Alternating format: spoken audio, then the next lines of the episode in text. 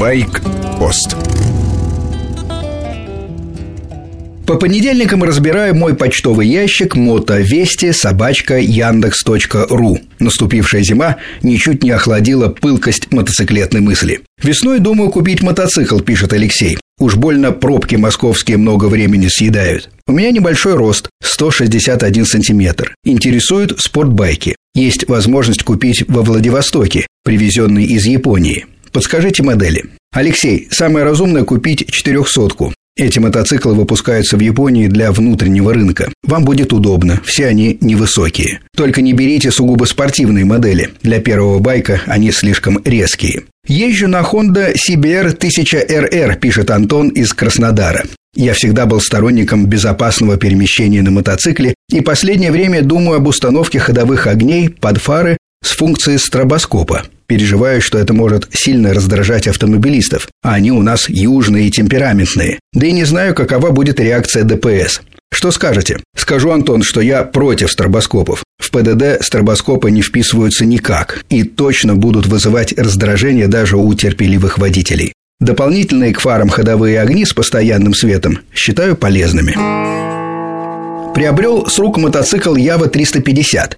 У него полуавтоматическое сцепление, пишет Владислав. Как грамотно им пользоваться? Письмо возвращает меня в студенческие времена. Все тогда гоняли на Явах и Чезетах. Жили они у нас недолго. От серьезных аварий судьба уберегла, а вот крали мотоциклы неудержимо, особенно в районе университета. К чести советского госстраха деньги выплачивали быстро. Что касается полуавтомата сцепления, удобная штука. Выжимаете рукой сцепление только при включении первой передачи, а трогаться можно или обычным способом, плавно отпуская рычаг на руле, или левой ногой отпуская педаль переключения передач. Получается почти как на машине. Дальше можно переключаться, не трогая рычаг сцепления на руле. Советую снять правую крышку двигателя, надо открутить всего два болта М6 и посмотреть, как устроено и работает полуавтомат. Все гениальное просто. Заодно можно подрегулировать. Инструкцию к Яве несложно найти в интернете. Например, на сайте rocker.kiev.ua. Все там на русском, никакого украинского.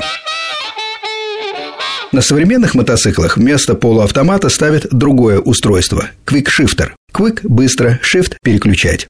Рычаг переключения передач снабжается сенсором. Он присоединяется напрямую к внешнему модулю контроля зажигания. Начинаете движение ногой вверх, и на несколько десятков миллисекунд отключается зажигание. Крутящий момент падает, происходит переключение без сброса газа и выжимания сцепления. Квикшифтеры пришли напрямую из большого спорта. Некоторые модели спортбайков комплектуются серийно, но для большинства можно купить в качестве тюнинга. В этом случае, правда, придется проверить совместимость по каталогам.